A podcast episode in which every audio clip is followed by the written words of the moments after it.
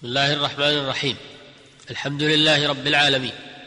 صلوات الله وسلامه على نبينا محمد خاتم النبيين وعلى آله وصحابته والتابعين لهم بإحسان إلى يوم الدين.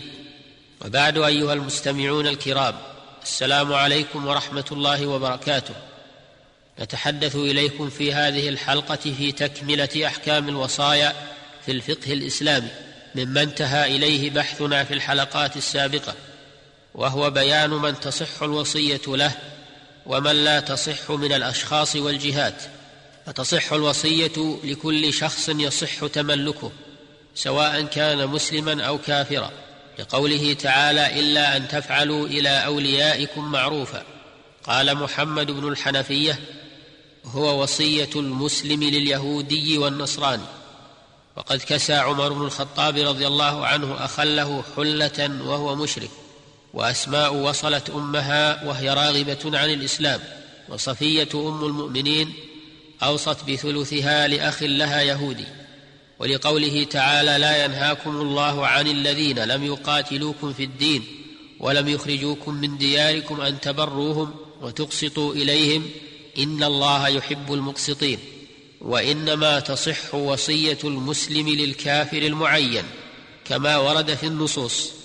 وأما الكافر غير وأما الكافر غير المعين فلا تصح الوصية له كما لو أوصى لليهود أو النصارى أو فقرائهم.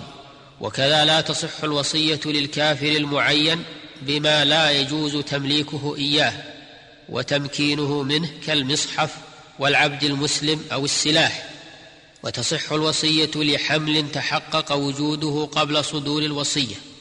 ويعرف ذلك بأن تضعه أمه قبل تمام ستة أشهر من صدور الوصية إذا كان لها زوج أو سيد حاضر أو تضعه لأقل من أربع سنين إن لم تكن ذات زوج أو سيد لأن مثل هذا الحمل يرث فالوصية فالوصية له تصح من باب أولى وإن وضعته ميتا بطلت الوصية. ولا تصح الوصية لحمل غير موجود حينها كما لو قال أوصيت لمن تحمل به هذه المرأة لأنها وصية لمعدوم وإذا أوصى بمبلغ كثير من المال يحج به عنه فإنه يصرف منه حجة بعد أخرى حتى ينفد وإن كان المبلغ قليلا حج به من حيث بلغ.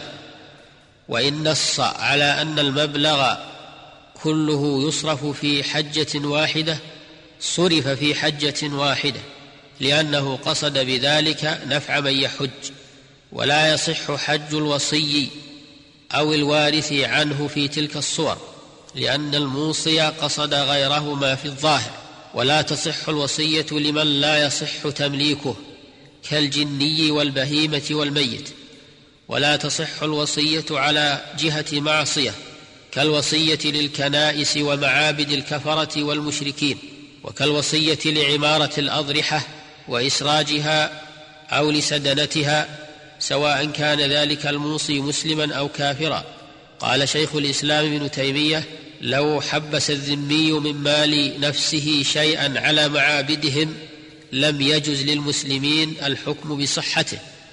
لأنه لا يجوز لهم الحكم إلا بما أنزل الله ومما أنزل الله أن لا يعاونوا على شيء من الكفر والفسوق والعصيان.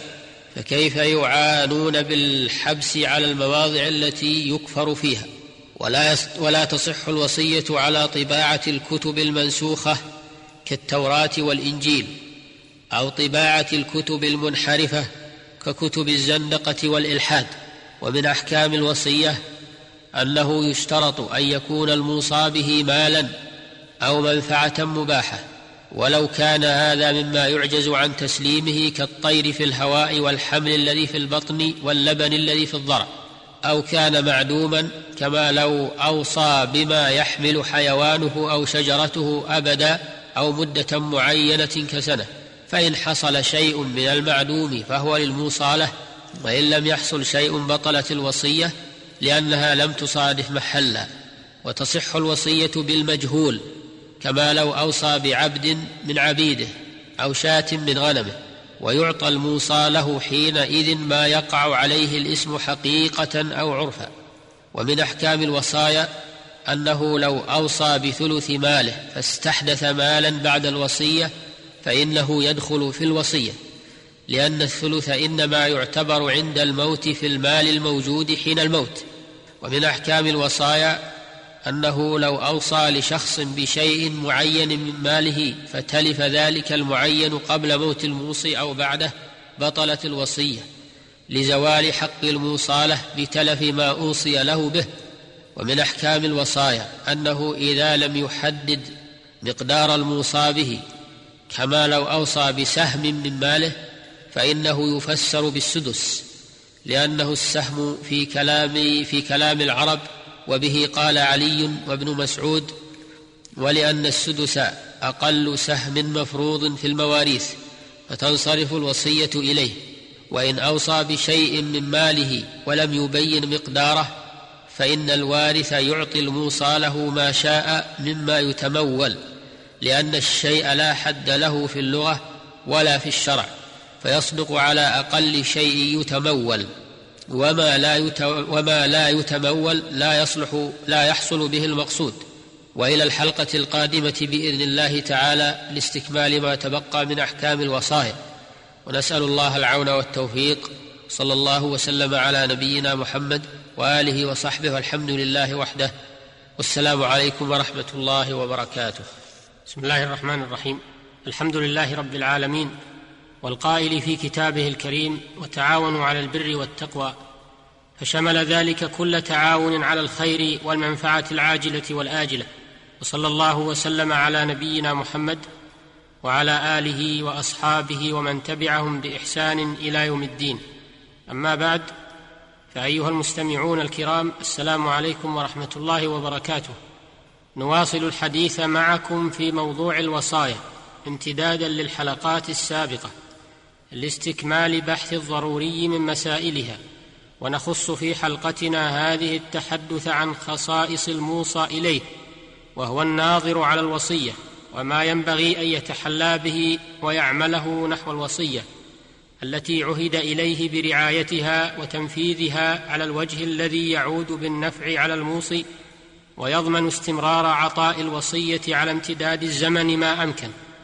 فالموصى إليه هو المأمور بالتصرف بعد الموت في المال وغيره من مال الموصي التصرف فيه حال الحياة وتدخله النيابة لأن الموصى إليه نائب عن الموصي في ذلك ودخول الموصى إليه في تلك النيابة وقبوله لها مندوب إليه وقربة يثاب عليها لكن ذلك إنما يشرع لمن عنده المقدرة على العمل.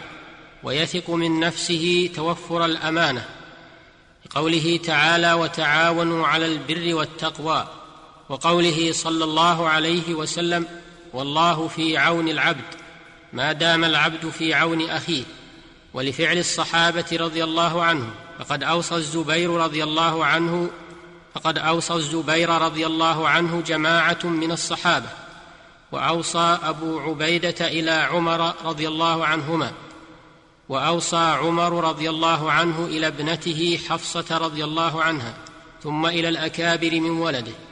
أما من لا يقوى على القيام على الوصية أو لا يأمن نفسه على حفظها فلا يجوز له الدخول في الوصايا. ويشترط في الموصى إليه أن يكون مسلما فلا يصح الإيصاء إلى كافر. ويشترط فيه أيضا أن يكون مكلفا. فلا يصح الإيصاء إلى صبي ولا مجنون ولا إلى أبله لأن هؤلاء ليسوا من أهل الولاية وليسوا من أهل التصرف لكن يصح تعليق الإيصاء إلى صبي إذا بلغ. لقوله صلى الله عليه وسلم أميركم زيد فإن قتل فجعفر. ويصح الإيصاء إلى المرأة إذا كان فيها كفاءة للقيام بشؤون الوصية لأن عمر رضي الله عنه أوصى إلى أم المؤمنين حفصة رضي الله عنها. ولأن المرأة من أهل الشهادة فيصح الإيصاء إليها كما يصح إلى الرجل. وتصح الوصية إلى من لا يقدر على مزاولة العمل. لكن عنده تفكير سليم وتوجيه سديد ويضم إليه قادر أمين يتعاون معه ويصح أن يوصي إلى أكثر من واحد سواء أوصى إليهم دفعة واحدة أو أوصى إليهم واحدا بعد واحد إذا لم يعزل الأول. فإذا أوصى إلى جماعة فإنهم يشتركون في العمل وليس لأحدهم التصرف في الوصية دون الآخر. وإن مات أحدهم أو غاب أقام الحاكم مقامه من يصلح. ويصح قبول الموصى إليه الوصية في حال حياة الموصي وبعد موته. وله عزل نفسه متى شاء في حياة الموصي وبعد موته. وللموصي أيضا عزل الموصى إليه متى شاء لأنه وكيل. ولا يجوز للموصى إليه أن يوصي إلى غيره إلا أن يجعل ذلك إليه. بأن يأذن له الموصي بالإيصاء إلى غيره متى شاء كأن يقول أذنت لك أن توصي إلى من شئت. ويشترط لصحة الإيصاء أن يكون في تصرف معلوم ليعلم الوصي ما أوصي به إليه حتى يقوم بحفظه والتصرف فيه. ويشترط لصحة الإيصاء أيضا أن يكون التصرف الموصى به مما يصح للموصي فعله. كقضاء دينه وتفرقة ثلثه والنظر لصغاره ونحو ذلك. لأن الوصي يتصرف بالإذن فلم يجز التصرف إلا فيما يملكه الموصي كالوكالة. ولأن الموصي أصل والوصي فرع ولا يملك الفرع ما لا يملكه الأصل. فلا تصح الوصية بما لا يملكه الموصي. كتوصية المرأة بالنظر في حق أولادها الأصاغر لأنه لا ولاية لها عليهم بل ولايتهم للأب وتتحدد الوصية بما عينت فيه فمن وصي في شيء لم يكن وصيا في غيره فلو أوصى إلى شخص في قضاء ديونه لم يكن وصيا على أولاده لأن تصرفه يقتصر على ما أذن فيه فهو كالوكيل.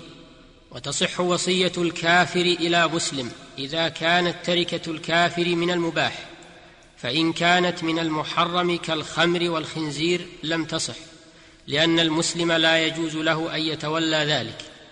وإن قال الموصي للموصى إليه ضع ثلثي حيث شئت أو تصدق به على من شئت لم يجز للوصي أن يأخذ منه شيئا لأنه لم يأذن له بذلك.